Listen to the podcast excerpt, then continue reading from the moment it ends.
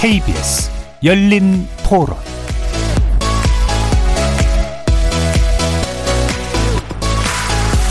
안녕하십니까. KBS 열린 토론 정준희입니다.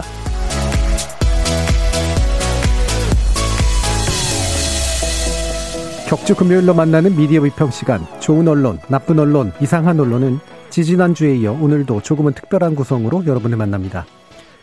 2021년 한 해 동안 총 22회에 걸쳐 논논논 코너를 통해 소개된 좋은 보도 가운데 패널 세 분이 선정한 베스트 보도 지지난주에 살펴봤는데요.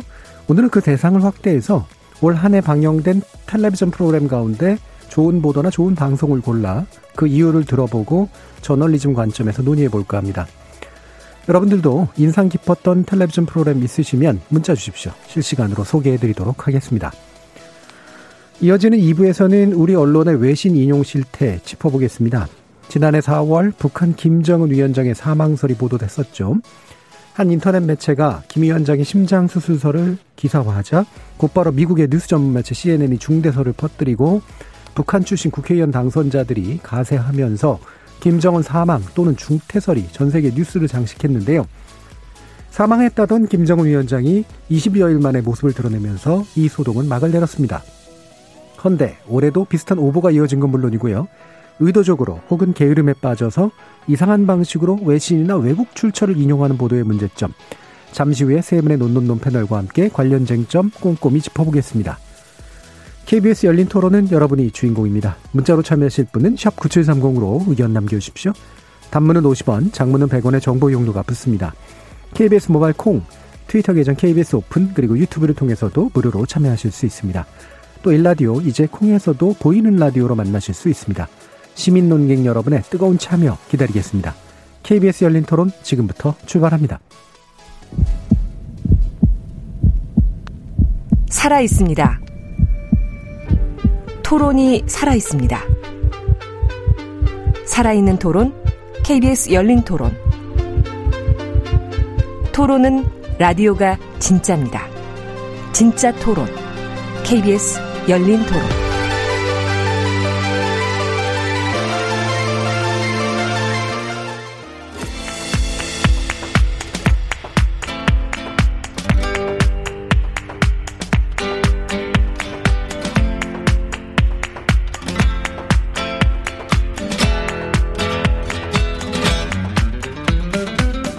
좋은 언론, 나쁜 언론, 이상한 언론?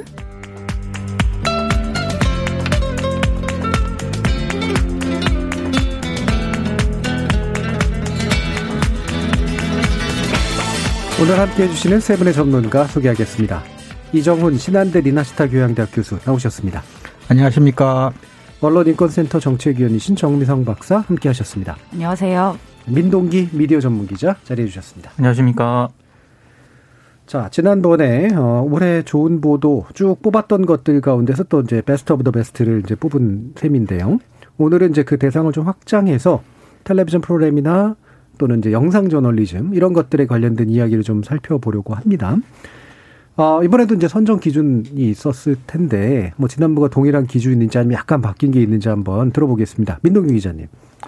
저는 일단 1년 동안 워낙 대선 정치 얘기가 음. 많이 있었잖아요. 그래서 이 좋은 프로그램이라든가 좋은 어떤 영상 보도를 꼽을 때 거기에서 일단 벗어났으면 좋겠다라는 기준에서 좀 들여다봤고요. 일단 재밌어야 한다. 음. 예. 그리고 두 번째는 어 저로 하여금 좀 찔리는 부분이 있는 그런 음. 예. 것들을 좀 많이 생각하게 됐습니다. 그러니까 음. 사실 제가 이제 좋은 어떤 프로그램이라든가 이런 걸 할 때 워낙에 이제 저는 뉴스라든가 이런 걸 쫓는 사람이다 보니까 속도에 많이 매몰이 되거든요. 음. 그러다 보니까 이제 주요 이슈 위주로 이제 이렇게 스크린을 할 수밖에 없지 않습니까? 근데 놓쳤던 그런 부분들 예. 특히 이제 저와 관련돼서 어, 다큐멘터리라든가 이런 거 볼 때 저는 그런 부분을 많이 보거든요.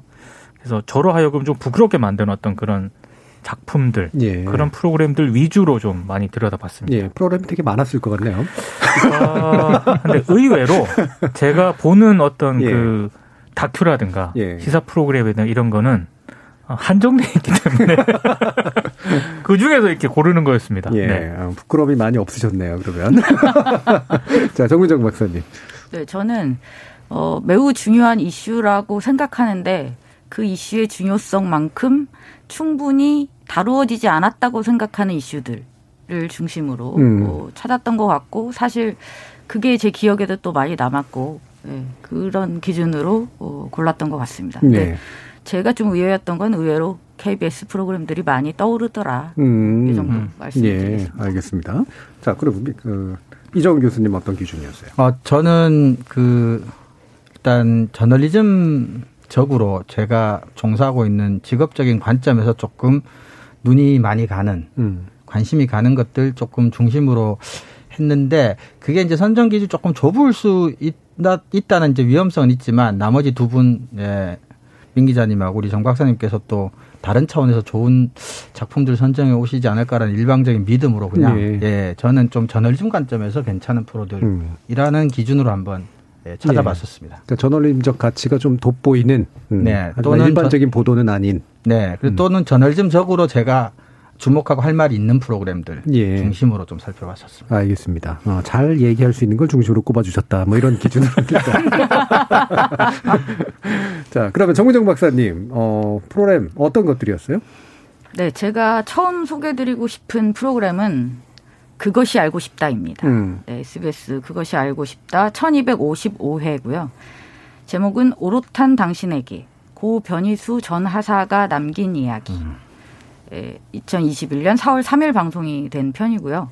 사실 제목이 모든 것을 다 이야기해주는 그러네요. 네, 내용이었습니다. 그리고 당시에 제가 이 이슈가 한참 뭐 보도가 많이 될 때쯤에 그때 이 프로그램을 하필이면 이제 보게 됐었고 그리고 1년여가 이렇게 지나면서 지금도 여전히 이 프로그램이 굉장히 기억에 많이 남더라고요. 저는 개인적으로 여기서 이제 개인이라고 하는 것은 연구자나 전문가로서 제가 바라볼 때 이 그것이 알고 싶다라는 프로그램을 저는 좋아하진 않습니다. 예. 네. 전반으로는. 네, 전반적으로는. 그러니까 하나로 묻기 일반화하기 힘들 정도로 이 프로그램은 편마다의 편차가 굉장히 맞습니다. 심하게 굉장히 나타나기 심하죠. 때문에 네. 그냥 이 프로그램이 좋아라고 말하기는 좀 힘든 그런 맞아요. 대상이죠. 그래서 제가 이 프로그램을 택하게 될 거라고는 생각을 안 했었어요. 근데 음. 그럼에도 불구하고 이 아주 민감한 그리고 굉장히 불편할 수 있는 어, 이 이슈를 다룬 것만으로도 저는 굉장히 긍정적으로 평가를 하고 싶고요. 그리고 이 이슈를 다루는 데 있어서 그것이 알고 싶다가 아, 자주 실수 혹은 잘못 다루는 어떤 방식이 어, 덜 드러나기도 예, 했었고, 그다음에 제작진의 진정성이라고 하는 것이 또 많이 와닿기도 했고, 그래서 이 프로그램을 어, 선정을 해봤습니다. 음. 그래서 변희수 전 하사가 실제로는 이제 소속돼 있던 복무했던 그 군대 내에서는 굉장히 우호적인 어떤 반응을 받고 있었고 지지를 받았었고 뭐 그것에 대한 구체적인 인터뷰들이 막 나옵니다. 그리고 무엇보다 제가 인상적이었던 것은 그 트랜스젠더에 대한 일반 사람들이 여기서 일반이라고 하는 것은 트랜스젠더가 아닌 사람들이 가지고 있었던 어떤 막연한 혐오나 편견이 얼마나 무시무시한 것인가를 굉장히 단순한 실험 몇 가지를 통해서 이렇게 잘 드러내더라고요. 그러니까 토론을 실험 실험으로 토론을 하는데 그냥 무작위로 어, 모여서 이야기를 하는 속에 트랜스젠더들이 있었던 거죠. 음. 근데 얘기를 다 끝나고 나니까 내가 트랜스젠더다라고 이야기를 하니까 토론에 참여했던 사람들의 생각이 정말 바뀌고 그 흔들리는 눈빛이 그대로 막 드러났어요. 예. 그러니까 이 한 시간여의 이 방송 내내 그런 것들을 되게 느끼게 해줬던 좋은 프로그램이었다는 생각에 이걸 가져와 봤습니다. 그리고 제가 하나 추가하고 싶은 것은 그리고 최근에 좀 반가운 소식이 하나 있었어요. 그러니까 2021년 10월 7일 이 변 전 하사의 에, 와 관련된 그 청구 소송이 있었습니다. 전역 취소, 전역 처분 취소 청구 소송에서 1심이었지만 승소를 합니다. 예. 어, 변희수 전 하사 쪽에서 어, 승소를 하고 20일에 이제 육군에서 항소하겠다고 했다가 결국은 이제 항소를 안 하는 것으로 결정이 납니다. 그러면서 2021년 우리가 이렇게 좋은 보도, 좋은 프로그램을 선정하듯이 민변도 그런 걸 선정을 한다고 해요. 음, 음. 그러니까 디딤돌 판결, 걸림돌 좋은 판- 판결. 예, 판결. 그런데 디딤돌 판결로 1등으로 선정한 게 바로 이 판결이었습니다. 예. 그러니까 고 변희수 하사 강제전역 처분 취소 판결을 이, 선정을 했고 그래서 어, 나름대로 이 사안을 바라보는 우리 사회의 어떤 인식이 어느 정도 성숙해 있음을 또 확인할 수 있는 어, 좋은 계기였던 것 같고요. 그래서 이 프로그램을 가져와 보았습니다. 예. 어, 이 프로를 보신 분 계세요? 저는 어, 저도 맞습니다. 보셨어요? 네, 네, 네. 네. 굳이 꼽진 않으셨고요. 저는- 공통으로 꼽진 않으셨죠. 저는 이거를 약간 좀 음. 머뭇거렸던 게, 그 변희수 하사와 관련해서는 SBS 그것이 알고 싶다 이 프로그램은 굉장히 저도 잘 만들었다고 생각을 하거든요. 네. 근데 한 가지 좀 의문인 게, 그것이 알고 싶다에서 이렇게 좋은 프로그램을 잘 만들었지 않습니까? 네. 그럼 그게 SBS는 물론이고, 음, 다른 어떤 그렇죠. 방송 예. 보도의 쪽으로도 반항이 되고. 그렇죠. 이런 분위기가 같이 가야 되는데 음. 이게 섬처럼 이렇게 돼 버리거든요. 예. 그래서 저- 저는 오히려 좀 그게 좀 신기하긴 했습니다. 음. 그러니까 트랜스젠더라든가 우리 사회 성소수자 문제에 대해서 이렇게 SBS 그것이 알고 싶다 제작진이 상당히 획기적으로 이렇게 접근을 했는데 왜 그게 전체 언론계로는 반향을 미치지 못할까? 이건 좀 연구 대상이다 이런 생각을 좀 해봤거든요. 그래서 음. 조금 저는 예 네. SBS 안에서도 좀 차이가 있고. 그렇죠. 사실 또 아까도 이제 그, 그알 얘기해 주셨지만 그것이 알고 싶다. 제작진도 여러 제작진 돌아다니고 네. 있는데 네. 제작진마다 편차도 굉장히 네. 좀 있고. 예. 이게 뭐 좋게 말하면 내적 다양성이지만 나쁘게 말하면 이제 인, 그 일관성이 없는 그렇죠. 이제 예. 그런 측면들인 네. 거죠. 음. 또 두 번째. 보- 그래서 제가 음. 지금 민 기자님이 말씀하신 얘기를 하게 될 것 같아요. 이 두 번째 기사 예, 얘기를 네. 하면서. 두 번째로 제가 가져온 것은 KBS 다큐 인사이트 기후위기 특별 기획입니다. 사부작이고요. 붉은 지구라는 프로그램입니다. 와, 이거는 정말 이 방송을 보면서 공포 영화를 따로 볼 필요가 없다라는 네. 생각이 들었습니다. 정말 이 기후 위기는 이미 와 있다. 그리고 정말 이러다가 죽겠구나 뭐 이런 생각이 들 만큼 어, 전반적인 어떤 완성도, 구성 어, 이런 측면에서 굉장히 뛰어난 작품이었다라는 생각이 들었습니다. 그리고 이제 같이 가져온 게 이제 같은 프로그램은 아니지만 환경 스페셜입니다. 7월 1일에 방송했던 옷을 위한 지구는 없다. 그래서 어, 수없이 많이 생산되는 이 옷 들이 이제 쓰레기로 버려지고 그것이 어, 개발도상국들의 어떤 생태계, 자연 생태계를 어떻게 파괴하고 있는지 뭐 이런 것들을 잘 다루고 있었는데요. 옷에 집중을 하다 보니까 확실히 더 와닿는 게 있더라고요. 예, 이걸 보면서 저는 정말 올해는 이제 끝났으니까 내년에는 옷을 사지 않으리라 뭐 이런 이런 다짐을 정말 하게 만듭니다. 이 예. 프로그램을 보면 내가 옷을 지금 있는 옷을 평생 입어도 모자라지 않을 텐데 음. 더 저게 더 이쁘고 저게 더 트렌디하고 뭐 이런 이유 때문에 뭔가를 사는 것이 죄책감이 들 거라는 생각이 또 들더라고요. 네. 네, 그래서 이 프로그램들을 가져왔는데 그러면서 이제 저도 비슷한 생각을 한 거죠. SBS 그것이 알고 싶다를 제가 선정했던 거랑 이제 비슷한 느낌이 듭니다. 그러니까 재난 주간 방송사로서의 KBS는 지금 충분한 역할을 하고 있는가. 예. 그러니까 어, 기후위기의 어떤 본질적인 측면을 다큐멘터리에서 이렇게 심층적으로 잘 다룰 줄 아는 그런 능력과 인적 자원을 확보하고 있는 우리 공영방송 KBS는 실제로 우리 국민들의 삶에 밀접하게 다가가 있는 이 재난주간 방송사로서 이 재난방송을 어떻게 예, 잘 끌어가고 있는가. 다시 말하자면 가장 근접해서는 코로나의 상황도 마찬가지라는 거죠. 뭐 화재가 발생해 코로나도 마찬가지고 확진자가 발생했어. 퍼지고 있어. 그러니까 재난을 중계하는 수준에서 넘어가려면 어디까지 가야 하는가라는 고민이 들게 했던 그런 프로그램이기도 했습니다. 그리고 또 하나 아쉬웠던 거는 이 붉은 지구를 보면서 제 정말 안타까웠습니다. 수어가 없어요. 음. 이 정도 퀄리티로 돈을 네. 들여서 이렇게 했으면 당연히 수어를 같이 저는 붙였어야 된다고 봅니다. 네. 좀 안타까운 부분입니다. 보통 수어 붙일 때는 방통위에서 지원금이 붙어야지 수어가 붙는 경우가 많죠. 아, 네. 지원금 안 줘서 안 했다는 자, 근데 이게 어 기후위기 특별기획 사부작 어, 붉은 지구 저는 이제 띄엄띄엄 이렇게 봤는데 이게 결국은 이제 기후위기가 지, 닥쳤다 라고 하는 걸 여러 가지 이제 어, 그렇죠. 역동적인 증거로 보여주는 네, 네. 그리고 영상으로 또 보여주는 이런 내용이고 옷을 위한 지구는 없다는 흔히 말하는 패스트우드의 문제점 이런 것들 아마 지적하는 그런 내용이었던 거로 저도 기억을 하는데 같은 부분을 민동기 기자님도 좋은 거로 찍어주셨는데요. 저는 이제 음. 환경 스페셜 저도 이제 좋은 보도 프로그램으로 가져왔는데요.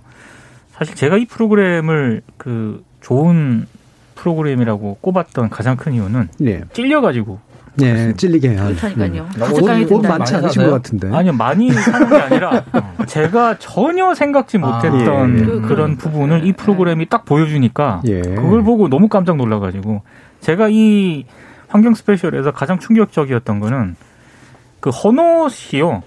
그러니까 아프리카 가나와 같은 이런 개발도상 국가로 많이 이제 수출이 되거든요. 예. 근데 거기 이제 헌옷 무덤이 이렇게 음. 막 쌓여 있는 걸 보여줘요. 근데 제가 가장 충격적이었던 소가 거는 먹잖아요. 음. 그 소가 그걸 먹는 거예요. 그래서 저걸 왜 먹지라고 음. 이제 생각을 하면서 이제 그러면서 이제 프로그램을 보면서 제가 깜짝 놀랐는데 사실 환경 스페셜 같은 경우에는 이번에 이제 새로 론칭이 되지 않았습니까? 예. 올해 어, 없어졌다가 다시 없어졌다가 나왔죠. 다시 네. 이제 프로그램이 생기게 됐는데 제가 가장 관심 있게 봤던 부분은 보통 우리가 기후 위기라든가 환경 뭐 이런 걸 하면은요. 저는 가장 우리 언론들이 우리 그 미디어들이 좀 쉽게 접근하는 방식이 일단 북극곰이 등장을 하고 보통 그렇죠. 네. 정해진 이미지가 굉장히 있죠. 큰 얘기를 많이 합니다.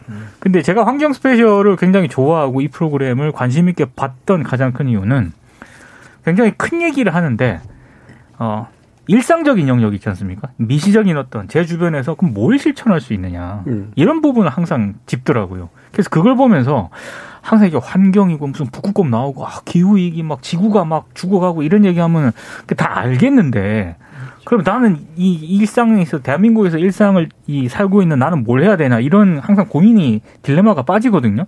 근데 이런 부분에 있어서는 아까 정말 환경 스페셜 딱 보면서 아까 정 박사님도 얘기를 했지만 아 근데 옷 좀 진짜 덜 사야겠다 예. 이런 생각을 딱 하게 만들어 버리거든요. 음. 그러니까 그런 부분들은 정말로 막 좋았던 예. 것 같습니다. 예. 그러니까 보통 이제 환경 얘기할 때 그러니까 죄책감을 주는 거는 중요한데 죄책감에 빠져서 포기하게 만들지 말아야 그렇죠. 된다. 이런 네. 아니에요. 네, 굉장히 예. 중요하죠. 그래서 조금이라도 이렇게 하면 나아져라고 하는 것들을 할 수 있는 것들을 보여준다.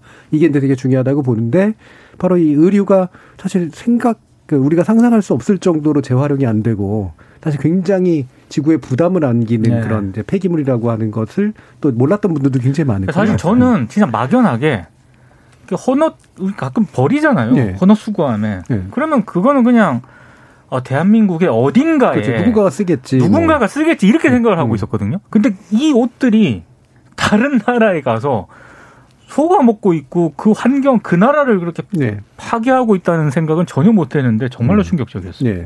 되게 환경 저 친화적이신 네, 저는 본의 아닌 부분도 있고요. 제가 예. 의지를 갖고 좀 하는 부분도 있는데 뭐 옷 같은 경우는 제가 별로 뭐 그쪽에 취미가 없어서 네. 저는 이제 뭐 찢어져서 옷 입기 전까지는 그래서 저는 비교적 한 옷을 오래 입는 편이기도 하고 또 뭐 남성 바지가 그렇게까지 뭐 유행이 민감하진 않지만 뭐 이렇게 좀 바뀌어서 입고 다니기 못하면 그냥 수선해서 통을 줄여서 입기도 하고 하는데 이제 주변에서 좀 궁상 맞다라고도 하는데 네. 어, 이렇게까지 심오한 의미를 갖고 한 것들은 아니었는데 조금 더 자신감을 갖고 계속 좀 덜 사고 고쳐 입고 하는 쪽으로 좀 음, 해볼까 싶습니다. 예. 근데 KBS가 공영방송으로서 이제 뭐 수신료 문제 여러 가지 것들이 있고 사람들이 공영방송의 필요성 같은 거를 피부로 잘 못 느낀다라고는 하지만 조금 전에 말씀 나왔지만 환경 스페셜과 같은 종류의 이런 프로그램들이 우리가 이제 흔히 뭐 솔루션 저널리즘이라고 하는 문제 해결을 예. 지향하는 이런 형태로 좀 공공성을 굉장히 확보하기 좋은 프로그램이고 장르라고 저는 그렇게 생각을 하거든요. 방금 민 기자님 말씀하셨지만 기후 위기나 환경 문제는 일상생활 속에서 실천하는 거 말고는 장기적으로 해결책이 없거든요. 그래서 그런 실천과 해결책 중심으로 이렇게 확실한 방향성을 갖고 공영방송으로서 이 환경 스페셜을 비롯한 이런 류의 프로그램들을 조금 더 잘 만들어 간다면 어, 굉장히 KBS로서는 해야 할 일을 하고 있는 뭐 그런 것 중에 하나가 아닐까 싶은 네. 생각이 있습니다. 이게 말씀처럼 이제 8년 만에 되돌아왔어요. 네, 그동안 왜 사라졌을까가 사실은 이제 궁금한 영역인데 정작 그렇게 말입니다. 왜였을까요? 글쎄요. 일단 어, 제작비가 많이 들고요. 예. 예. 좀 그런 쪽이었을 것 같아요. 네. 그죠? 네. 그렇게까지 시청률이 높을지는 않음에도 불구하고 비- 뭐, 시- 뭐 제작비 대비 그 제가 봤을 때 어, 그런 이게 이유였을 수도 있고. 최근에 올해 론칭된 이제 새롭게 시작한 환경 스페셜 같은 경우를 많이 보신 분들 아시겠지만 영상이라든가 이런 부분에 있어서도 상당히 많이 투자를 했거든요. 예. 근데 이거는 솔직히 정말 공영방송 아니면 할 수가 못하죠. 없는. 그렇죠. 프로그램입니다. 예. 예. 그게 수신료의 근거가 되겠죠. 그렇죠. 음. 예. 그래서 유튜브 댓글을 보면 그 얘기가 공통적으로 나와요. 수신료 값 하네. 네. 돈값 하네. 음. 이게 공영방송이지. 이런 얘기들이 되게 많더라고요. 약간 북극곰 말씀도 하셨지만 사실은 저는 뭐 많은 국민들이 이제 기후 문제나 환경 문제는 뭐 우리 생활을 바로 앞까지 왔다고 이제 느끼실 거예요. 단순히 옛날만 해도 그게 북한, 뭐 북한이 북극에 얼음이 녹는 거는 뭐 한반도랑 굉장히 먼 이야기라고 생각을 하기 쉬운데 이제는 이런 부분들은 조금 강하게 이렇게 일관되게 이야기를 하는 게 수신료의 가치라든지 공영방송의 가치를 느끼는데 직접적으로 저는 연관성이 좀 있을 네. 수 있다고 생각합니다. 아까 민 기자님이나 정 박사님도 얘기해 주셨지만 특히 이제 어 KBS나 이런 데는 하나의 목표를 정하면 그 목표가 전사적으로 좀 통용될 수 있도록 할 수 있는 조직이고 해야 하는 조직이기도 하잖아요. 그렇죠. 여타 민영 방송들이 못하는 그런 것들은 사실 뭐 어쩔 수 없는 측면도 있다고 하더라도 그래서 이런 게 이제 굉장히 중요한 제작의 원칙이랄까 당분간의 방향성 이런 거였으면 좋겠는데 민 기자님이 가져오신 또 다른 것도 어, 공영방송하고 연관이 있는 것 같긴 하네요. 이거 같은 음. 경우에는 사실 조금 여러 가지 생각을 하면서 제가 봤었고 그래서 이게 그- 굉장히 뇌리에 좀 남아 있는 그런 프로그램이었거든요. 그러니까 PD 수첩이 지난 2월에 방송한 내용입니다. 그러니까 뭐 김용균 씨가 굉장히 좀 안타깝게 죽음을 맞이했었는데 이거와 관련해서는 보도가 너무 많이 쏟아졌고요. 그리고 다루는 어떤 그런 시사 프로그램도 굉장히 많았습니다. 근데 제가 이제 이 PD 수첩을 좀 주목을 했던 거는 흔히 말해서 저는 그 이 용어가 적합한지 는 모르겠습니다. VR 저널리즘이라고. 네. 네. 그러니까 가상 체험 비슷하게 이제 음. 그 김용균 씨가 당시 작업을 했었던 그 상황들을 사진이라든가 또 김용균 씨가 핸드폰에서 이렇게 저장했었던 그 사진들을 바탕으로 최대한 이제 가상적으로 이제 구현을 해낸 거죠. 음. 사실 저는 기사라든가 어 김영균 씨가 그때 당시 동료들의 뭐 증언이라든가 이런 게 얼마나 그때 당시가 처참했었던가를 그냥 텍스트라든가 이런 것만 네. 들었잖아요. 이런 걸로만 접했잖아요.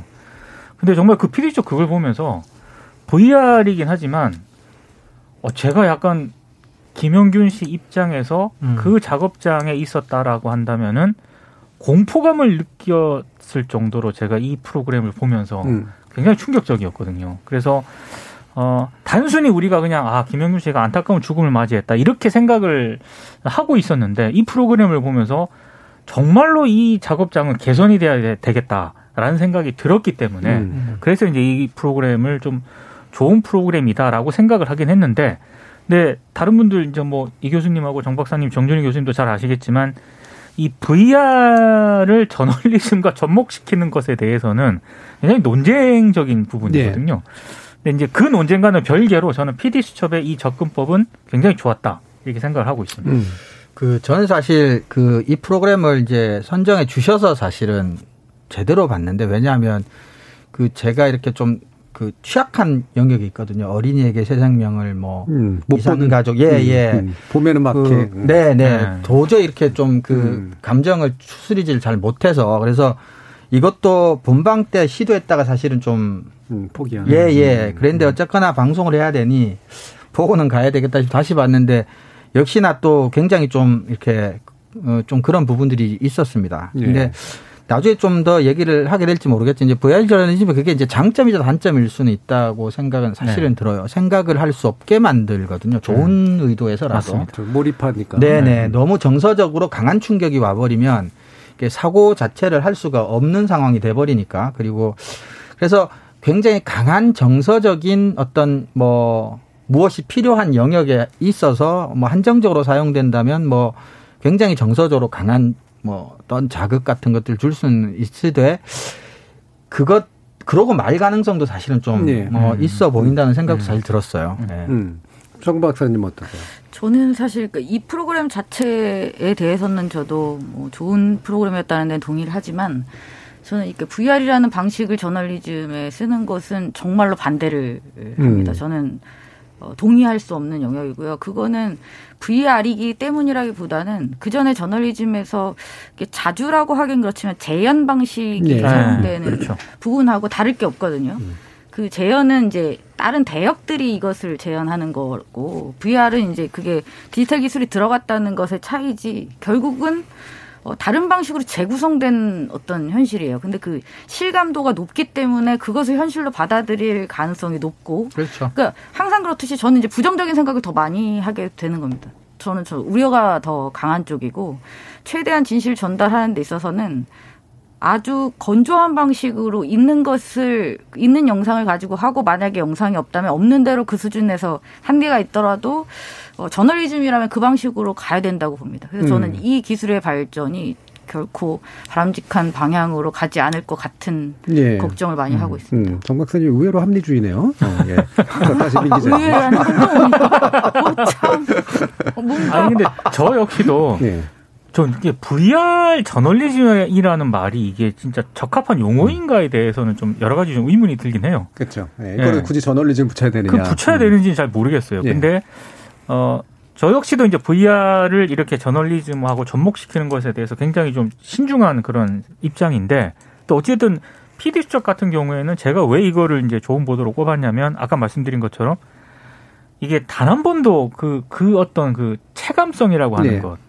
그게 정말 얼마나 위험하고 얼마나 공포스러웠는지를 이게 못 느꼈거든요. 음. 근데 이제 그 PD 수첩을 보면서 제가 아, 이 정도였구나. 예. 라는 걸 느꼈기 때문에 이게 아마 아 단순히 그냥 기사로만 접했던 분들도 만약에 이 방송을 본다면 아까 이 교수님처럼 저처럼 공포감을 느낄 음, 거예요. 그래서 야 이건 빨리 이거는 개선을 해야 된다라는 생각을 하게 만들었기 때문에 이거는 좀 긍정적인 효과가 있는 것 같다라고 해서 좋게 생각을 하지만 이거 조금 위험할 수 있다고 봅니다. 네. 그러니까 특히 요즘 사회부 기사에 뭐 그 CCTV라든가 음. 이런 게 굉장히 좀 많이 등장을 하잖아요. 음.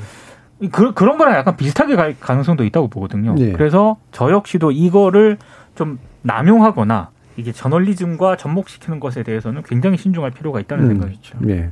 어, 상당 부분 신중론 쪽에 또 많이 기울어 계신데, 어, 저 같은 경우에 저도 기본적으로 이제 그 합리주의적인 입장이고 약간 냉정한, 이제 특히나 저널리즘을 다룰 때는 이제 그런 입장이지만, 예, 가끔은 되게 약간 프레그마티즘이라 그러죠. 이제 실용주의적인 면이 있어서 이게 그 우리의 감각의 경계라든가 어떤 스토리텔링의 경계를 넓혀주는 시도에 대해서는 제가 또 약간 또 개방적인 편이에요. 근데 이게 결과적으로는 결과로 평가받아야 된다. 그 결과가 사회적으로 상당한 담론을 만들어내고 음. 진실에 대해 접근하는데 이제 도움을 주는 영역이 있었다면 그만큼 이제 늘어난 게 있는 거니까. 근데 그 늘어난 영역 안에서 이제 쓰레기들이 또 생기겠죠. 이제 그렇죠. 잘못된 것들이 또 튀쳐나오고 이제 아마 그럴 테니까. 근데 이 영역을 넓히는 시도에 대해서는 저는 상당히 좀 긍정적으로 평가하기 때문에 뭐 이런 거 같은 경우에는 나름대로 뭐 저널리즘적인 가치랄까 뭐 이런 것들이 좀 있었던 것 같아요. 근데 말씀처럼 여러분들의 얘기처럼 이게 이제 저널리즘의 탈을 쓰고 현실을 저는 재현은 굉장히 싫어하는데 왜냐하면 그게 게으르기 때문에. 음, 더 잘 취재해서 더 글로 잘 알려줄 수 있고 말로 잘 알려줄 수 있는데 굳이 그래픽 하나로 대체해가지고 마치 다 하는 것처럼 얘기하기 때문인데 게으름을 벗어날 수 있다면 또 나름대로 의미가 있는 게 아닌가 이런 생각이 드네요. 자 나그랑님께서 환경 스페셜 좋은 보도 선정에 동감합니다. 저도 내년엔 되도록이면 옷을 사지 않을 겁니다. 이 우리 업체한테 항의받을 것 같은데요. 아프리카의? 헌옷에 산을 네. 보니 끔찍했어요라는 말씀 주셨는데 네. 정말 좀 끔찍했습니다. 사실 그 의류. 산업을 좀 아시면 예, 의류 산업이 굉장히 지구에 부담을 주는 이상한 소비 산업이라는 거를 아마 어, 아시게 될 거예요. 그래서 뭐 우리 업자들 뭐 망해라 이런 식의 얘기를 하는 게 아니라 굳이 그 정도의 산업으로 유지되고 버텨질 필요는 별로 없는 측면들이. 예, 네. 예. 특히 이제 가격 구조나 이런 거 보면 우리 왜 할인율 쭉 보시잖아요. 예. 그렇죠. 그래서 대부분이 어떠냐면은 처음에 소수를 비싸게 팔고 나머지를 그냥 싼 값에 많이 팔아가지고 이제 이익을 획득하는 음. 구조인데 맨 앞에서 이익이 대부분 회수가 되거든요. 되니까. 음, 그 얘기는 어 일부러 버려질 것들을 많이 만드는 구조를 가지고 있다는 거죠. 음. 우리 산업이라는 것 그. 환경 스페셜에서도 그런 구조적인 문제점을 네. 지적을 하거든요. 결국에는 과잉 생산하고 음. 과잉 과잉 소비. 소비하고 그렇죠. 그럼으로써 어, 제 주변의 일상은 깨끗해질지 모르겠지만 결국 그게 음. 저개발 국가라든가 이런 데 가서 그쪽 나라를 더럽히기 그렇죠. 때문에 예. 음. 예, 이게 결국에는 그 문제가 있다. 예. 그러니까 이게 자본주의 사회 산업이라는 게 언제나 과잉 생산이 유도되는 면은 있지만 어 그리고 과잉 소비가 유도되는 면은 있지만 의류 산업은 상당히 독특, 독특하게 이 애초에 구조 자체가 과잉해요. 그래서 남은 것들을 쓰기가 안 좋은 또 음. 그런 구조고. 음. 자, 그 다음에 이종훈 박사님, 이종훈 교수님 어떤 거 가져오셨어요? 아, 예, 저는 두 프로그램에서 세 편을 가지고 왔는데요. 음. 어, 제가 앞에서 말씀드렸듯이 이제 저널리즘적이라고 하는 게 이제 먼저 말씀드릴 작품이 올 11월 18일 KBS 1TV에서 방송된 다큐 인사이트 중에 다큐멘터리 뉴스룸이라는 편인데요. 그러니까 이거는 이제 우리가 흔히 말하는 요즘 이제 그 언론에서도 이제 DEI 얘기를 많이 하는데 네.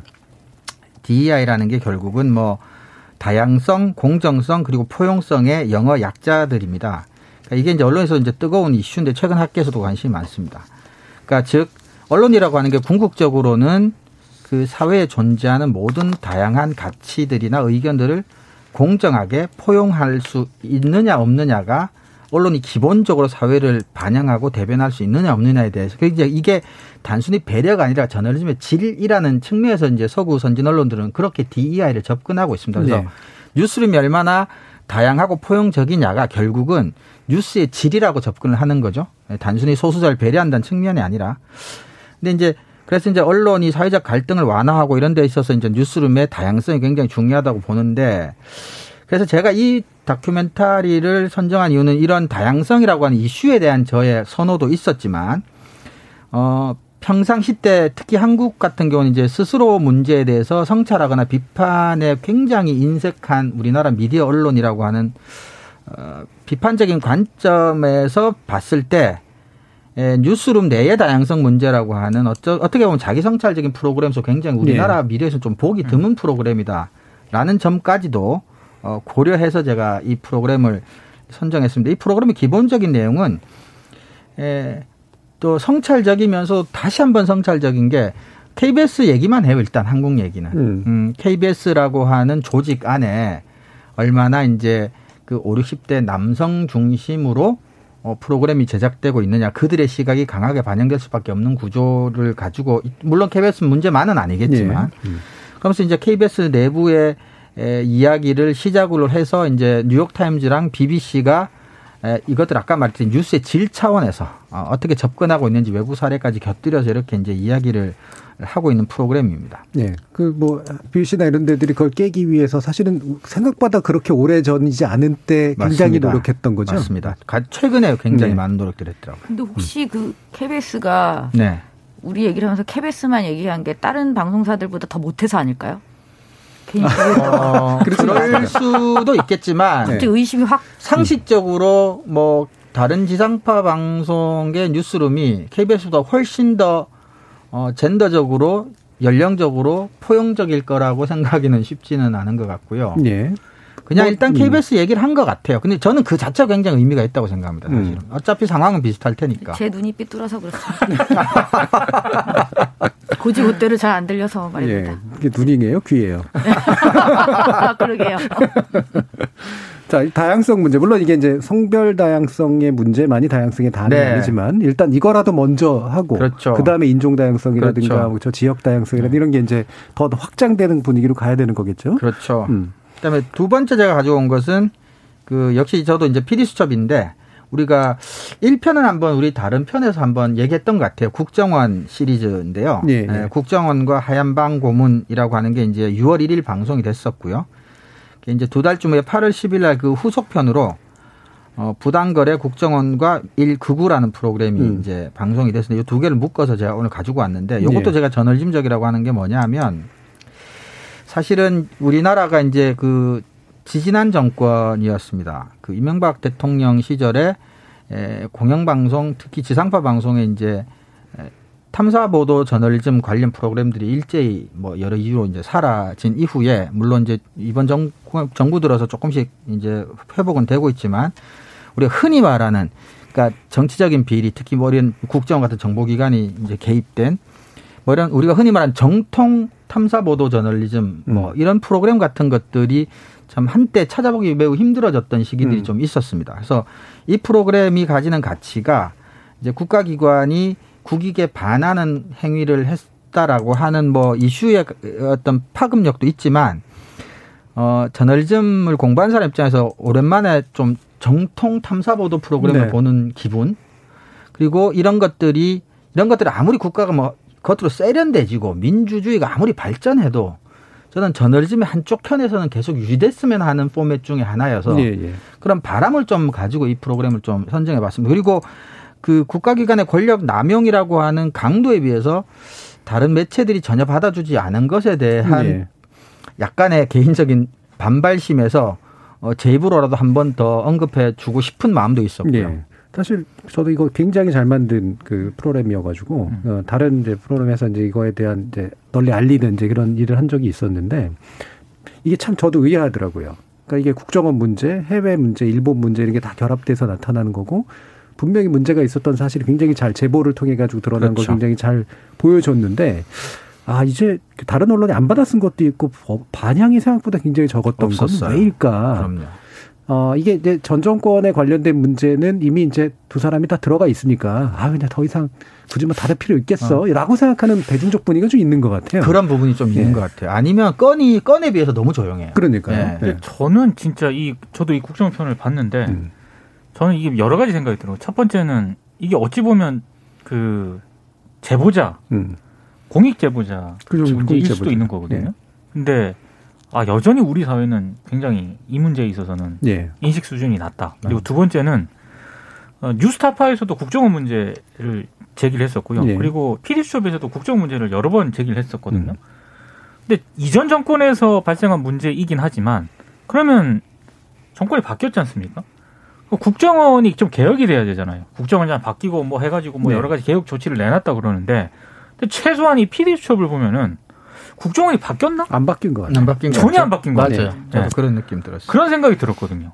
그러니까 도대체 무엇이 바뀌었는가에 대해서 아무도 질문을 하지 않는 것에 저도 충격을 좀 받아요. 예. 그러니까 이게 지금 문정부가 초기부터 제일 중요한 과제로 삼았던 게 권력기관 개혁이었고 상당히 공을 들였지만 저는 이 권력기관이 정권보다도 훨씬 더 영속적인 기관들이라고 보기 때문에 굉장히 오랜 기간의 시민적 지지에서 바뀌지 않으면 안 바뀌는 데라고 생각을 하거든요. 그래서 굉장히 중요한 이슈라고 봤는데 이거를 그냥 전 정권을 또 공격하는 어떤 뭐 그냥 흔한 옛날 이야기 받아들이는, 이렇게 그 받아들이는 받아들이는 면도 좀것 있는 것 같아요. 저는 전 정권이라는 프레임을 만약에 썼다면 그것은 구차한 변명이라고 생각합니다. 음.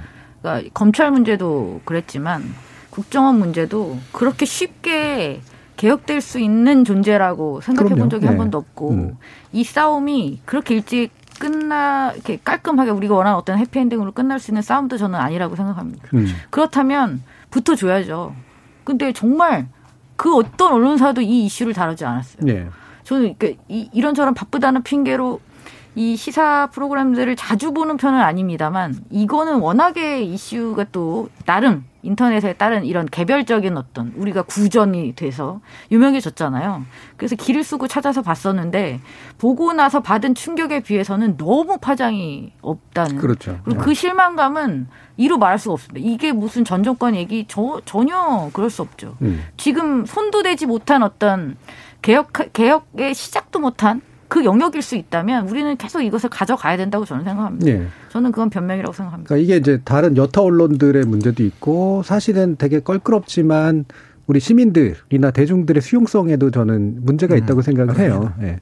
이게 어 거- 언론이라기엔 권력 감시고 시민들은 또 권력을 교체하고 뭐 이러는데 이제 자신의 권한들을 써야 되지만 자신의 표를 써가지고 교체할 수 있는 권력은 그냥 정치 권력 하나뿐이거든요. 네. 근데 그렇지 않은 권력들이 굉장히 많아서 정치 권력을 수단으로 써서 뭔가를 바꿔보려고 하는 건데 이건 지속적인 관심이 없으면 말씀처럼 절대 안 바뀌는 그렇죠. 그런 데들이라는 점 되게 중요하겠죠. 그리고 아까 그 이종훈 교수님이 좋은 보도로 꼽으셨던 그 다큐멘터리 뉴스룸 있지 않습니까? 네. 이거는 저도 이제 재밌게 봤는데 음. KBS가 그러니까 계속 해마다 했으면 좋겠어요. 음. 그러니까 이번에는 약간 여성의 어떤 그런 측면을 많이 조명을 했잖아요. 그러면 내년에는 비슷한 걸 또 한번 만들어 가지고 어, 그렇죠. 얼마나 더 그렇죠, 그렇죠. 다양해졌는가를 네. 계속 기록을 하는 것도 저는 굉장히 의미 있다고 생각합니다. 네. 그리고 관련해서 제가 조금 조사해 보니까 뭐 한겨레도 그렇고 몇몇 언론 같은 경우가 이제 이런 문제 제기만 하지 않고 이제 해결을 해보기 위해서 그러니까 예를 들면 그러니까 주류 남성이 아닌 전문가들의 데이터베이스를 만들고 있다고 그러더라고요. 음. 그러니까 뭐 찾아보니 없더라라고 얘기하고 말기보다는 뭐 그런 작업을 하는 것도 괜찮고 이 방송 중에 나왔지만 BBC 같은 경우는 어느 정도로까지 철저하게 하냐면 우리가 이제 인종 문제는 그렇게 많지 않지만 거기 이제 인종도 있고 하니까 뭐 그렇죠. 인종 지역 그거를 어 컨센서스에서 이제 나오는 그 비율만큼 편집국 비율을 정확하게 맞추겠다고까지 들어가더라고요. 그러니까 아시안 몇 프로, 뭐 예. 백인 몇 프로, 뭐 흑인 몇 프로 이렇게까지 이제 뭐 그 정도까지는 아니더라도 거긴 또 50대 50 프로젝트로부터 시작이 됐다고 하는데 남녀를 50대 50으로 맞추겠다는 거죠. 패널 출연자 수를. 예. 그래서 우리나라도 얼마 전에 통계 나온 거 보니까 뭐 저도 남성 패널이긴 합니다만 우리나라 방송, TV, 라디오에서 이제 남성 패널 비율이 여성 패널 비율보다 뭐 어떻다 저떻다 이런 얘기들도 있고 꼭 이제 남녀만의 문제는 아닌 것 같아요. 어쨌거나 언론이 다양한 여론을 반영한다라고 하는 기본적인 기능에 충실하기 위해서는 다양한 눈으로 먼저 바라볼 수 있어야 되거든요, 음. 사회를. 굉장히 중요한 측면이죠. 네, 그런 차원에서 이제 BBC나 뉴욕타임즈가 뉴스의 질 차원으로 접근한다는 것이 굉장히 중요한 문제의식이라고 생각합니다. 예. 그래서 저는 그 부분이 좀 빨리 됐으면 좋겠어요. 이건 물론 개인적인 정말 철저히 개인적인 바람입니다만 그 이, 우리가 수어 방송 이야기를 많이 하지만 음. 장애인들이 방송의 주체가 돼 있는 경우는 거의 없잖아요. 그러니까 저는 고정 출연자로서 장애인들의 출연이 좀 더 확대되어야 된다라고 생각해요. 그러니까 네. 주변에 없다고 장애인들이 없는 것은 아닌데 왜 그렇죠. 주변에 안 보일까요? 못 나오니까 일대 불편하니까 시선이 어떠니까 그래서 미디어를 통해서 많이 노출 긍정적인 이미지로 많이 노출될 때 세상이 같이 살아간다는 것을 보여줄 수 있는 가장 뭐 좋은 기회가 될 수 있을 거라고 보고 그야말로 공영방송이 아니면 누가 할수 예. 있겠습니까? 지금 7455님께서는 48세 된 가장입니다. 제가 추천하고픈 좋은 프로그램은 KBS 1텔레비전의 동물의 왕국입니다. 어. 제가 초등학교 다닐 때부터 한 것 같은데 지금도 여전히 우리 애들도 재밌어하고 저 또한 여전히 잘 보고 있습니다. 좋은 프로그램 다시 한번 생각하게 해주신 시간 좋네요. 해주셨는데요. 동물의 왕국 뭐 영원히 좋은 프로그램이죠. 그럼요. 예. 저는 동물 다큐멘터리 정말 좋아합니다. 특히 맹금류를 좋아합니다. 저는. 저걸 그 동물의 왕국을 보면서 음, 겸손하게 살아야 돼. 그렇죠. 예. 특히 나이가 들수록 점점 얻는 게 많죠. 네네네. 동물의 맞아요, 왕국은. 맞아요. 자, 서주현님은 좋은 보도, 좋은 프로그램 선정하니 유용한데 정 박사님 버럭하시는 걸 못 듣는 게 매우 섭섭하네요. 오늘 한번 끝나기 전에 해주세요. 버럭하실. 거리 던져주세요. 그랬는데 2부에서 뭐라고 한번 아까 해주시죠. 살짝 버럭 한번 하셨어요. 네. 합리주의자라는 그 변명이라고 비겁한 변명이라고 아, 생각한다고. 예, 그건 살짝 버럭 정도로 좀 오늘은 좀 봐주셨으면 좋겠다 이런 생각을 하면서 일부 순서를 이 정도에서 마칠까 합니다. 여러분 KBS 언론 토론과 함께하고 계십니다. Tadigena do tadigena do tadigena do ta takita takita takita takita takita tadigena do tadigena do tadigena 물음표가 느낌표로 바뀌는 순간 KBS 열린 토론. KBS 열린 토론 좋은 언론, 나쁜 언론, 이상한 언론. 2부에서는 언론인권센터 정책위원이신 정미정 박사, 민동기 미디어 전문기자, 신한대 리나시타 교양대학 이정훈 교수 이 세 분과 함께 외신 보도에 관련된 문제 살펴보도록 할 텐데요. 우리가 계속 칭찬하다가 또 이제 욕하는 얘기를 하게 될 것 같아가지고 약간 좀 그렇긴 합니다만 한번 또 외신 이야기는 했었죠. 근데 최근에 뭐 여러 가지 좀 사안들도 좀 있었고 외신도 한번 또 짚어볼 필요가 있는 그런 어, 영역이어서 일단 연말 결산하는 그런 의미에서 한번 해보긴 하겠습니다. 자, 이종훈 교수님 소개해 주세요. 네, 제가 그 조금 주목하고 싶었던 게 작년에도 우리 방송에서 한번 다뤘었죠. 그 CNN 외신 인용했 던 그 김전 국방위원장 수수로 위중설. 네. 결과적으로는 이제 오보로 드러났는데 이게 올해도 또 비슷한 게 반복이 되고 있습니다. 글로브라는 미국의 타블로이드 진가 본데 여기 보도를 인용해서 김정은 뭐 국방위원장 사망설 있었고 그 또 도쿄 신문을 인용해서 김정은 대역설 예. 그러니까 사망설에 대한 반박 자료로 뭐 어디 나타났다고 하니까 그게 사실 대역이었다 뭐 이런 보도였던 것 같아요. 이것도 이제 둘 다 결과적으로 오보였죠. 그래서 이제 북한 관련 뉴스가 이제 한국의 이해관계랑 밀접하게 연결돼 있기도 하고 중요성이 있는데 그럼에도 불구하고 이런 부분들의 이제 접근성에 제한이 있다 보니까 이제 외신을 많이 이제 인용하는 경우가 있는데 북한 뉴스 같은 경우가 이제 전형적으로 그 내근 국제부 기자가 외신 받아쓰기 중심의 국내 외신 보도의 전형적인 어떤 문제점들을 그대로 드러내주는 대표적인 좀 영역이 아닌가 싶어서 제가 외신발 북한 보도를 좀 가지고 와 봤습니다. 음. 예. 외신발 북한 보도 문제. 어, 뭐, 이건 사실 뭐, 이제 지속적으로 반복되는 그런 문제라서. 그렇죠. 네. 여러분들은 어떻게 보세요? 정미정 박사님? 뭐 앞으로도 계속 될 거라고 봅니다. 예. 절대 안 고쳐질 것 같다. 네, 절대 예. 안 고쳐질 거라고 봅니다. 음. 민동기 기자님.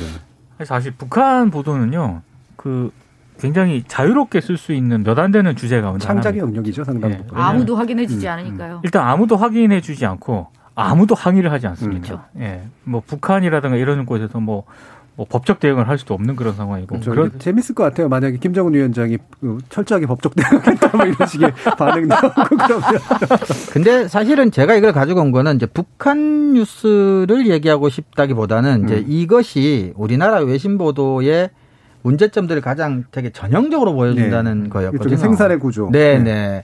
그래서 뭐 IMF 이후로 점점 이제 언론 산업도 경영상의 위기를 겪으면서 이제 그 특파원을 내보내지 못하게 되는 상황이 이제 많이 벌어졌고 그 와중에 인터넷에 대한 활용도가 높아지고 취재원으로서 그러면서 더 더군다나 이제 국제뉴스가 내근 기자들이 외신을 번역해서 쓰는 것 이상으로 나가지 못하는 상황이 상당히 고착돼 있다는 점, 그 분점을 좀 우리가 같이 좀 논의를 해봤으면 좋겠다 싶었고요. 또 하나는 우리가 이제 KBS 이제 칭찬 많이 했지만 결과적으로는 이 몫은 이제 우리가 다른 차원으로 연합뉴스를 다뤘지만 연합뉴스의 공적 자금이 이런 데 활용이 돼야 되고요. 네. 사실은 연합뉴스가 돈 들여서 특파원을 많이 내 보내야 되고 음. 그래서 질 좋은 현장 뉴스를 국내 뉴스에게 도매 상으로서 공급해 줬어야 되고 KBS도 물론 재정이 넉넉하지는 않겠지만 어, 일반 다른 그 기업 신문보다는 KBS 같은 경우는 그래도 이제 특파원 물론 지금 유지하고 있겠지만 그런 점에서 KBS가 이제 현장에서 확인한 보도 같은 걸 좀 해줘야 된다. 뭐 그런 것들하고 좀 연관지어서 우리가 좀 얘기할 부분들이 있지 않을까 싶어서 이제 북한 뉴스는 하나의 소재거리로 사실 음. 제가 가지고 온 거죠. 예, 아까 이제 그, 그 부분을 계속 강조해 주셨어요. 이제 내근 국제부 기자가 외신에 의존해서 받았어야 되는 그런 생산 구조의 문제. 네. 국제부 기자는 왜 이렇게 왜 맨날 내근이냐?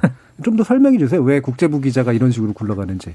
어, 물론 제가 아주 깊숙한 내부 사정을 정확하게 알고 있지는 못하지만 사실은 이제 외신을 어, 취재원으로서 삼을 수 있는 그런 것들이 보면 통상 한 서너 가지가 있는데 이제 자사에서 직접 파견한 특파원으로부터 어, 뉴스를 받아서 공급할 수 있는 방식이 하나가 있고 현지인을 일종의 이제 연락원 통신원으로 활용해서 이제 기자 전문 기자는 아니지만 그렇게 이제 활용해서 할 수 있는 방법이 있고 또 하나는 이제 AP, AFP, 로이터 등 이제 세계 글로벌하게 유수한 통신사의 영어 뉴스를 이제 받아서 내근하는 국제부 기자가 이제 번역해서 네. 그걸 자사 신문이나 방송에 이제 쓸 수가 있는 크게 보면 이제 서- 세 가지 정도의 이제 방식이 있는데 어쨌거나 첫 번째, 두 번째 이제 엄청나게 많은 돈이 든다는 거죠. 특히 특파원 한 명을 유지하기 위해서는 이제 언론 입장에서는 상당히 많은 돈이 이 소요가 됩니다. 그래서 이제 IMF 이후에 언론들이 조금 이제 경제적으로 힘들어지면서 어, 특파원을 조금씩 줄이기 시작하고 그래서 핵심적인 나라들 조금만 남기고 이렇게 하다가 이제 어느 순간부터 신문들은 상당 부분 이제 해외 특파원들을 이제 보내지 않는 형- 형태로 가게 되고 그게 이게 이제 인터넷을 통해서 또 이제 국내 뉴스도 취재원으로 많이 활용하던 차에 포탈 속보 대응 같은 것도 있고 하니까 이제는 또 외신의 어, 또 활용도라는 게 좀 더 굉장히 더 선정적이고 자극적인 음. 뭐 이런 식의 클릭 장사로도 또 활용이 되는 그래서 안에서 그냥 인터넷으로 외신을 취재하면서 이렇게 처리하는 이런 형태가 조금 보편적으로 된 것 같아요. 경영상의 문제로 인해서 이제 특파원과 어, 해외 일종의 정보원 이런 것들의 활용도가 이제 떨어지면서 그렇게 발생한 게 아닌가 그렇게 저는 네. 그렇게 이해를 하고 있습니다. 그러니까 이제 한세 가지 정도의 이제 일반적인 출처를 얘기해 주셨는데 사실 나머지 두 개, 이거 우리나라 특파원 제도라는 게 상당 부분 보상으로 주- 가는 경우가 많아서 일반적으로 특파원 보내는 제도들이 그래 너 고- 고생했으니까 미국 한번 갔다 와라든가 가가지고 애들 좀 유학도 좀 시켜봐라든가 이런 식의 현실적인 문제인 경우가 많아서 실제로 우리나라에서 특파원을 소스로 좋은 외신, 그러니까 좋은 어, 외, 외, 그 어떤 보도가 쏟아지는 경우는 거의 없었던 것 같고 그나마라도 좀 믿을 만한 이제 AP나 뭐 로이터나 이런 데들에서 광범위하게 그 통신사 뉴스를 잘이라도 좀 이렇게 취합해서 전문가가 그쪽 분야를 전문한 사람이 어 적어도 잘 엮어서라도 보도를 하면은 그나마 난데 요즘 그것도 의존을 잘 안 하는 것 같아요. 잘 안 하죠. 음.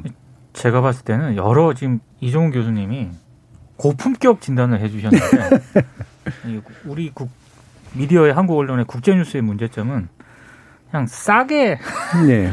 싸게 좀 이걸 기사를 뉴스를 발굴할 쓰는. 수 있는 맞아요. 상업적인 원인이 큰것 같아요. 그런 원인이 가장 크다고 봐요. 아까 정준희 교수님도 말씀하셨지만 특파원 같은 경우에는 약간 보상의 어떤 그런 개념도 있고요. 또 하나는 아, 특파원을 갔다 오면 또 승진할 수 있는 그런 그렇죠. 디딤돌로도 음. 될수 있거든요. 그러니까 특파원 제도가 약간 그런 식으로 지금 이 활용이 되고 있기 때문에 어떤 뭐 한국의 어떤 눈으로 뭐 세계 이렇게 본다라는 그런 보다는 약간 좀 다른 측면으로 활용되고 있기 때문에 제가 봤을 때는 크게 어떤 문제점이 좀 적지 않게 있는 것 같고요. 음. 그러면 이제 나머지 그 국제 뉴스를 소화하는 방식은 어찌 됐든 외신에 대한 소비가 뉴스 요- 수용자들이 분명히 있기 때문에 이걸 만들어내야 되는데 그럼 그것도 제대로 좀 만들어낼 수 있는 방법은 여러 가지가 있다고 보거든요. 근데 아 이게 참 한국은 포털이라는 그 이 환경에 미디어가 지배를 당하고 있다 보니까 국제 뉴스도 어, 클릭 장사, 많이 클릭. 작성을 하게 되고요. 요즘 더더욱 그렇죠. 네, 음. 특히 국제부 기자들도 외신 같은 걸 인용을 하면서 살, 솔직히 그 이 외신은 좀 인용하기가 대단히 좀 이상하다고 생각을 하지만 일단 내용이 자극적이면 무조건 인용합니다. 네. 네. 그러니까 이게 사실은 예전에는 그래도 국제부는 물론 이제 물론 약간 한 한직으로 그냥 쉬었다 간다는 생각으로 가시는 분들도 있었지만 나름대로 거기서 전문성을 키우는 분들이 있었거든요. 네. 중동 문제라든가 음. 뭐 그다음에 동아시아 중에서 네. 이제 특정 국가에 관련된 문제라든가 그래서 나름대로 예를 들면 우리가 잘 아는 뭐 이리영애 선생이나 이런 분들 같은 경우에 송건호 선생 같은 그렇죠. 경우도 그렇고 그렇죠. 국제부에서 오래 외신을 통해. 가지고 뭔가를 맞아요. 했던 분들이잖아요. 그러니까 이런 경우들이 있었는데 요즘은 제가 이제 이런 통신사의 뉴스도 잘 안 본다 이렇게 얘기한 게 뭐냐면 이게 디지털 대응팀에서 그냥 해버리는 경우들이 많아요. 맞아요. 예. 그래서 인용되는 외신들이 달라졌어요. 옛날에는 주로 그래도 뭐 로이터나 이런 게 인용이 됐었다면 요즘 타블로이드들이 맨, 많이. 예, 타블로이드 인용되고 대부분 영국계. 예, 영국계 선지 뭐 이런 거 같은 거 되게 듣도 보도 못한 타블로이드 이런 거를 인용을 많이 하거든요. 선의 1년치 음. 북한 관련 뉴스가 우리나라 한겨레 1년치 북한 관련 뉴스보다 몇 배가 많다. 많죠. 예. 그러니까 그런 것들을 이제 가지고 와서 선정적으로 이렇게 예. 해버리고 그걸 자주 음. 이용하게 되는 이유가 일단 영어에 대한 접근성이 제일 좋으니까. 그나마 외국어 중에 영어가 좋죠. 그 다음에 상품성이 있으니까 되게 선, 선정적으로 만들었으니까. 세 번째로 사실 유료 구독을 안 하거든요. 이거. 대중지들은 이제 인터넷으로 뿌리는. 방식을 예. 쓰니까 즉 자기들도 가, 이렇게 무료로 접근할 수 있는 데만 선호하는 거예요. 예를 들면 뉴욕타임스 이런 거 유료 구독 안 하는 거란 얘기죠. 그렇죠. 그러니까. 근데 민 기자님께서 감사하게도 이제 고품격이라고 말씀해 주신 사실 이제 원론적인 이야기라는 소리인데 근데 원론적인 이야기를 사실은 안 하긴 있는 게 외신이라는 거는 사실은 뭐 멋부리고 이런 게 아니라 철저하게 국익 베이스거든요. 그럼요. 예. 근데 그 외신을 받아 쓰는 것이 이제 영어 번역을 아무리 고급스럽게 잘해도 그거는 그들의 눈으로 만들어진 뉴스기 때문에 사실 우리나라가 가지고 있는 국력의 크기나 지정학적 위치를 놓고 봤을 때 우리나라는 사실은 굉장히 외신 뉴스, 질 좋은 외신 뉴스에 대한 수요가 굉장히 높은 나라예요. 지정학적으로 그럴 수밖에 없고. 그런데 이제 그런 데서 이제 상업적인 여러 가지 이유로 제대로 이제 못하게 되니까 어 생각보다 저는 피해가 크다고 저는 사실은 보거든요. 음. 근데 왜 안 되는지에 대해서는 정확하게 한마디로 얘기하면 이제 상업적인 이유인 거지만 그럼에도 불구하고 잘 돼야 될 이유가 너무나 명확하게 큰데 그러니까 해결책이 잘 안 보이죠. 돈이 많이 드니까. 그래서 제가 아까도 얘기했지만 결국은 연합뉴스나 KBS 정도 되는 어쨌거나 뭐 공적 자금이 어떤 형태로건 들어가는 기관들이 그럼 해야 되나? 근데 그들도 사실 그렇게까지 뭐 여유가 있지는 않을 것 같고 좀 답답하다라는 이제 얘기를 말씀 좀 드리고 싶은 거죠. 근데 저는 이 국제 뉴스와 외신을 인용하는 이런 문제를 이야기하는 데 있어서 이종원 교수님은 뭐 이 북한 문제를 그냥 소재로 가져왔다고 하셨지만 저는 그 두 개는 또 다르다고 봅니다. 그러니까 물론 당연히 다르죠. 음. 어, 저는 북한 이슈에 대해서는 일반적인 우리가 뭐 포털 의존적인 그 국제 뉴스 이상한 거 쓰는 거랑은 달라야 되고 달라야만 하고 그렇죠. 다른 게 당연한 거죠. 이거는 사실 미국의 어떤 정보력에 있어서의 우위를 부분적으로 인정을 한다고 하더라도 북한 관련된 부분에 있어서는 우리가 당사자예요. 당장 다치는 거 모든 모든 영향을 우리가 받는 거라는 거죠. 그랬을 때 어, 소스를 두 가지만 하면 아뭐세 가지 뭐이 미국, 일본, 우리, 뭐 중국 뭐요 정도, 되겠죠.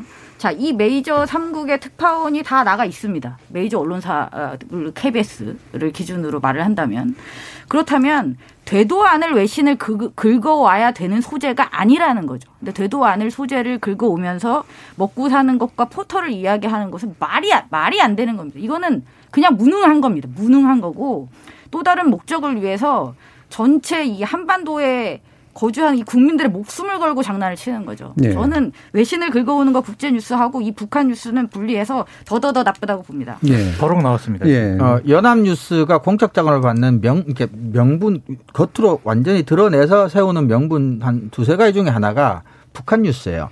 연합뉴스는 북한 관련 정보를 접근할 수 있는 특별한 권한이 부여가 되어 있습니다. 물론 뭐 특별한 허가 절차를 거쳐야 되지만 일반 언론은 허가조차도 안 해주는 정보에도 접근할 수가 있으니까 노동신문이나 뭐 여러 네. 가지 예, 네, 북한 관련 그렇습니다. 자료들에. 음. 그래서 연합뉴스 같은 경우도 특별히 이제 이런 이슈들이 있을 때 좀 더 기민하게 좀 더 정확하게 대해 처해야 될 이제 의무가 있죠. 어, 300억이 넘는 이제 돈을 받으면서 해야 될 일들인데 그래서 이런 부분들은 좀 근데 좀 단기간에 해결될 것 같지가 않아서 좀 답답하다는 예. 얘기 그래도 연합뉴스가. 북한 뉴스부에 대한 자존심도 좀 있고 있죠. 예, 하죠. 자료의제도 제일 높고 그렇죠. 전문성도 제일 높은 편이고 그럼요. 이제 그렇죠. 그럼요. 예. 근데 저는 환상 하나는 좀 깨야 될 것 같아요. 그러니까 우리 뉴스 수용자들도 어, 외신이 북한 보도를 하면은 뭔가 굉장히 그렇죠. 예. 더 나을 것 같다는 더 그- 나을 것 같고 예. 정제가 될 것 같은 그런 생각을 가지고 있거든요. 막연하게. 근데 그 전혀 아니고요. 그게 기자들도 그런 것 같아요. 기자들도 그런 생각 네. 많이 가지고 있습니다. BBC가 얘기했어, 뭐 CNN이 얘기했어 이러면 왠지 쪼, 쫀다고 해야 되나? 외신들도요. 특히 일본 같은 경우에는 뭐라고 해야 돼요? 북한 관련 보도가 어마어마하게 쏟아지거든요. 예. 그게 왜일까? 그만큼 그게 소비가 되기 때문이고 그렇죠. 거기는 뭐 자민당의 존립 기반 두세 가지 중에 하나가 반북이니까. 그렇습니다. 그런 네. 정치적으로도 많이 북한 문제를 활용하고 정말 무책임한 축출성 보도가 막 난무하는 곳이기 때문에 그러니까 그게 이제 그만큼 먹힌다는 얘기이기 예. 때문에 과거에는 일본에서 나온 일본 출처의 북한 보도가 이제 소스가 괜찮은 경우들이 많았죠. 있었죠. 왜냐하면 이제 조총련이라는 네네. 베이스 그렇죠. 좀 있고 이제 북한과의 선도 있고 이제 이러다 보니까. 근데 요즘은 북한이 워낙 또 폐쇄적이 됐고 네. 어, 한국이 사실은 제일 좋은 정보들을 많이 가지고 있는 경우가 맞아요. 많아요. 근데 다 제가 공개가 안 돼서 그 그렇지. 네. PD 수첩 프로그램에 출연한 전직 국정원 그 요원들도 단언을 합니다. 음. 전 세계에서 북한 관련 정보는 한국이 가장 고급한 정보를 가지고 어떻게 보면 있다. 당연한 얘기예요. 네. 네. 그래서 어떻게 보면 이제 외신을 인용할 게 아니라 한국에서 나온 보도가 외국에게 의해서 인용돼야 되는데 그렇죠. 그게 예. 맞죠. 그리고 가끔 그런 경우도 있고 근데 오보가 있죠. 인용돼서 근데 문제긴 하지만 인용돼서 예. 자 그러면 민동기 기자님 음. 저는 이제 조선일보 12월 6일자 보도한 기사를 좀 얘기를 좀 해보고자 하는데요.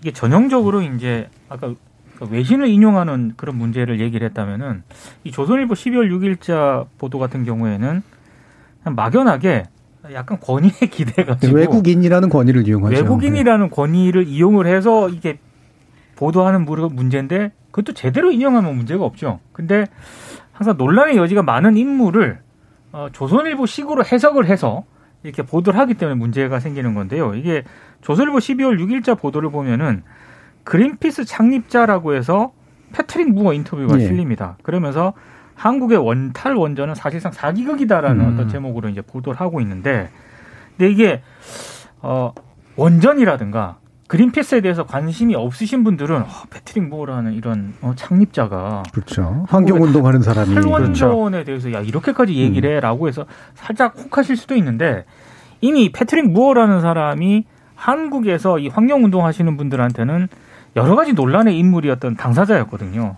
사실상 예. 그린피스 같은 경우에는 무어는 원전 로비스트라고까지 네. 혹평을 할 정도로 상당히 문제가 많았던 인물인데 아, 그런 패트릭 무어 인터뷰를 전면에 배치해서 한국의 탈원전을 이렇게 비판을 했던 그런 조선일보 뭐 의도는 뻔하죠. 의도는 뻔한데 어, 어 과연 이 사람을 그린피스 출신이라는 이유만으로 이렇게 환경 운동가로서 어 이제 음. 규정을 할 수 있느냐? 아니다. 예. 그래서 저는 어, 특히 이거 같은 경우에는 특히 이제 전반적인 어떤 한국 미디어 전반의 문제라기보다는 특히 보수 언론, 예.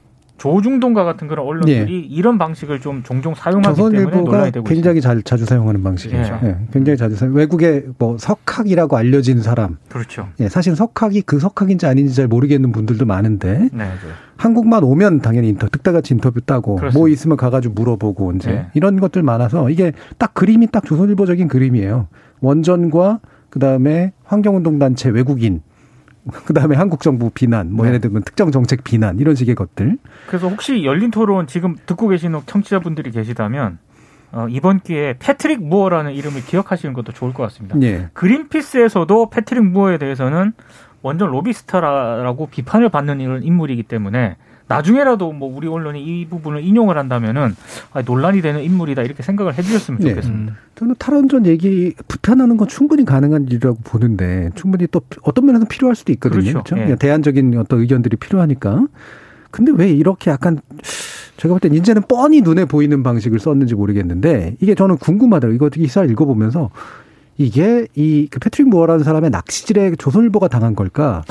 아니면 조선일보가 그린 그림에 패트릭 무어가 역할을 해준 걸까? 근본적으로 전 사실 그런 궁금증이 일더라고요. 왜냐면 이런 일들이 한두 번이. 아니거든요. 네?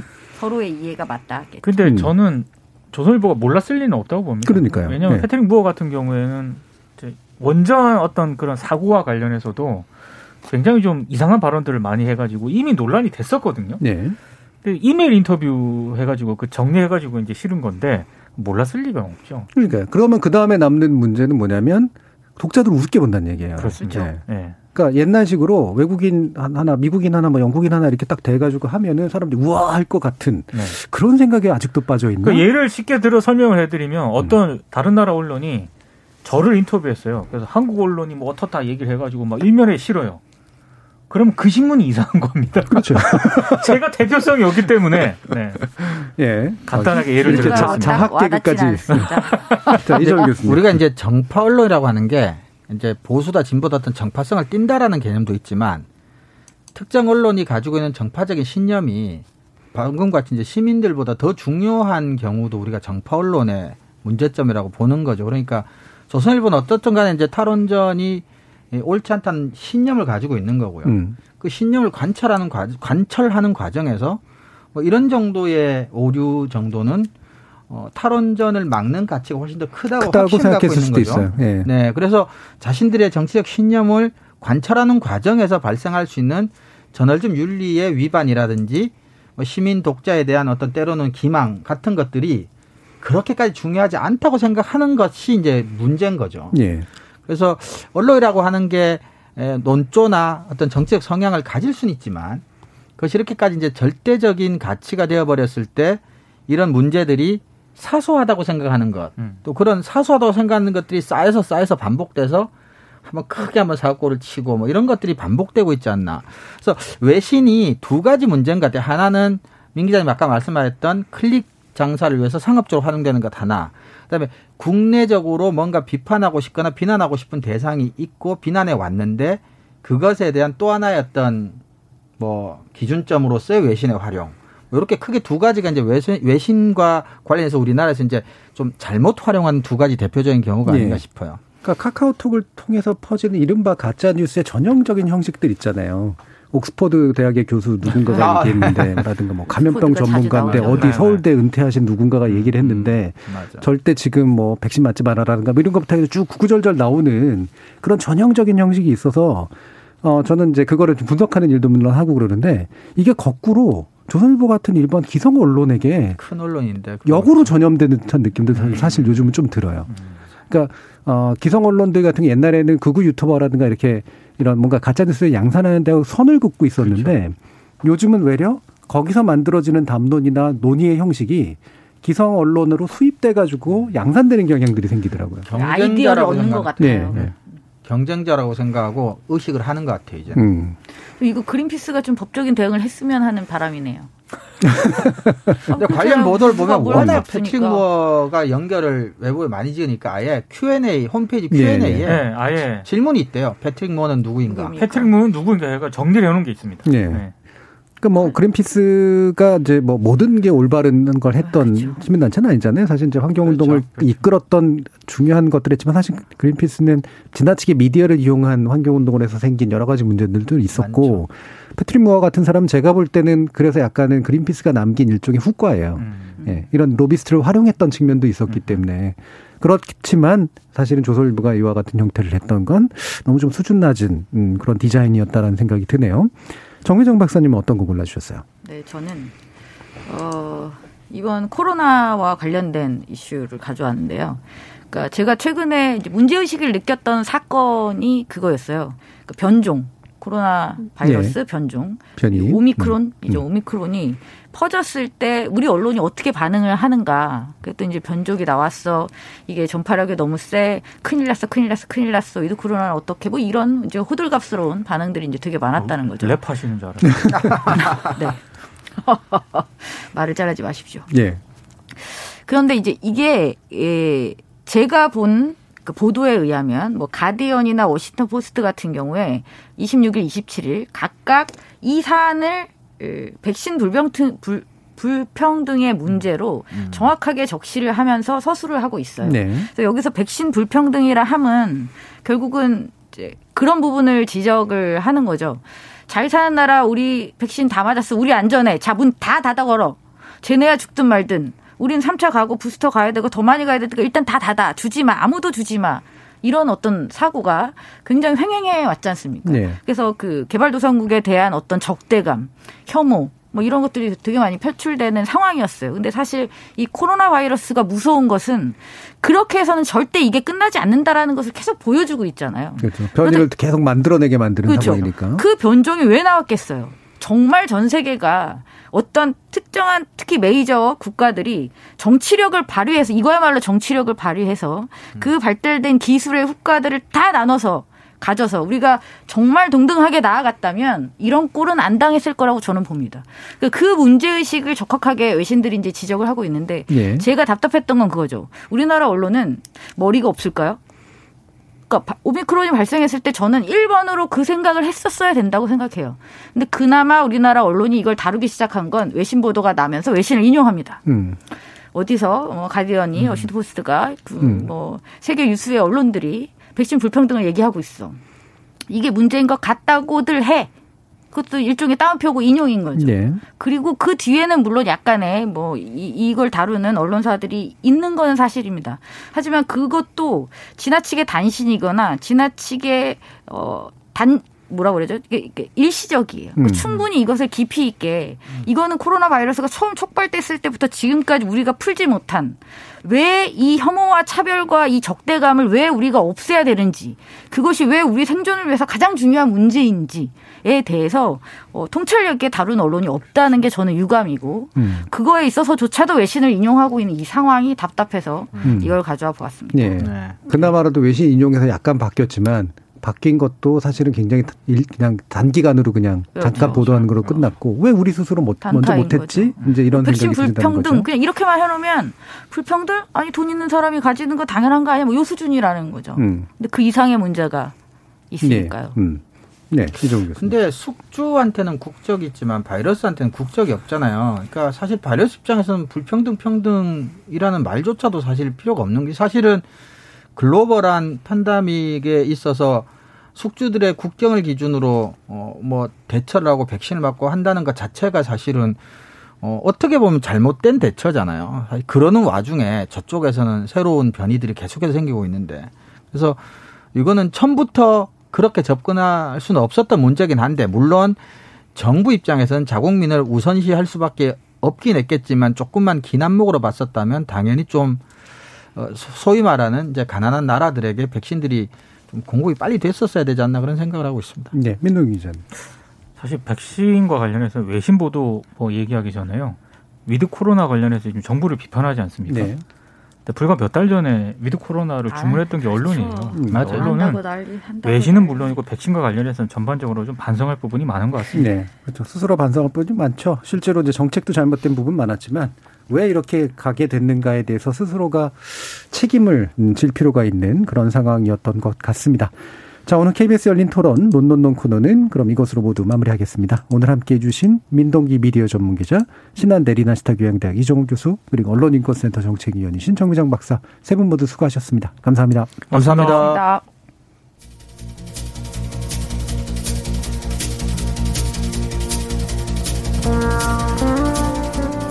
오늘 살펴본 사례처럼 오랜 시간 공들여 만든 좋은 영상 저널리즘이 적지 않습니다. 공영방송이 만드는 다큐멘터리도 있고요. 거리와 현장을 누비며 숨은 권력의 실체를 드러내고 소외된 약자의 목소리에 귀를 기울이는 비디오 저널리스트들도 있죠. 유명인의 SNS에서 수집한 손쉬운 기사로 클릭을 유도하거나 질 낮은 외신을 짜깁기 하고 실시간 검색에 잘 걸리는 키워드로 기사를 창조해내는 이른바 처널리즘, 즉 양산형 기사의 관점에선 타산성 없는 바보 같은 짓일 뿐이겠지만 더 많은 분들이 더 긴 호흡으로 이들과 함께 한다면 우리 저널리즘의 오늘과 내일이 그리 어둡지만은 않을 거라고 믿습니다. 저는 다음 주 월요일 저녁 7시 20분에 다시 찾아뵙겠습니다. 지금까지 KBS 열린 토론 정준이었습니다.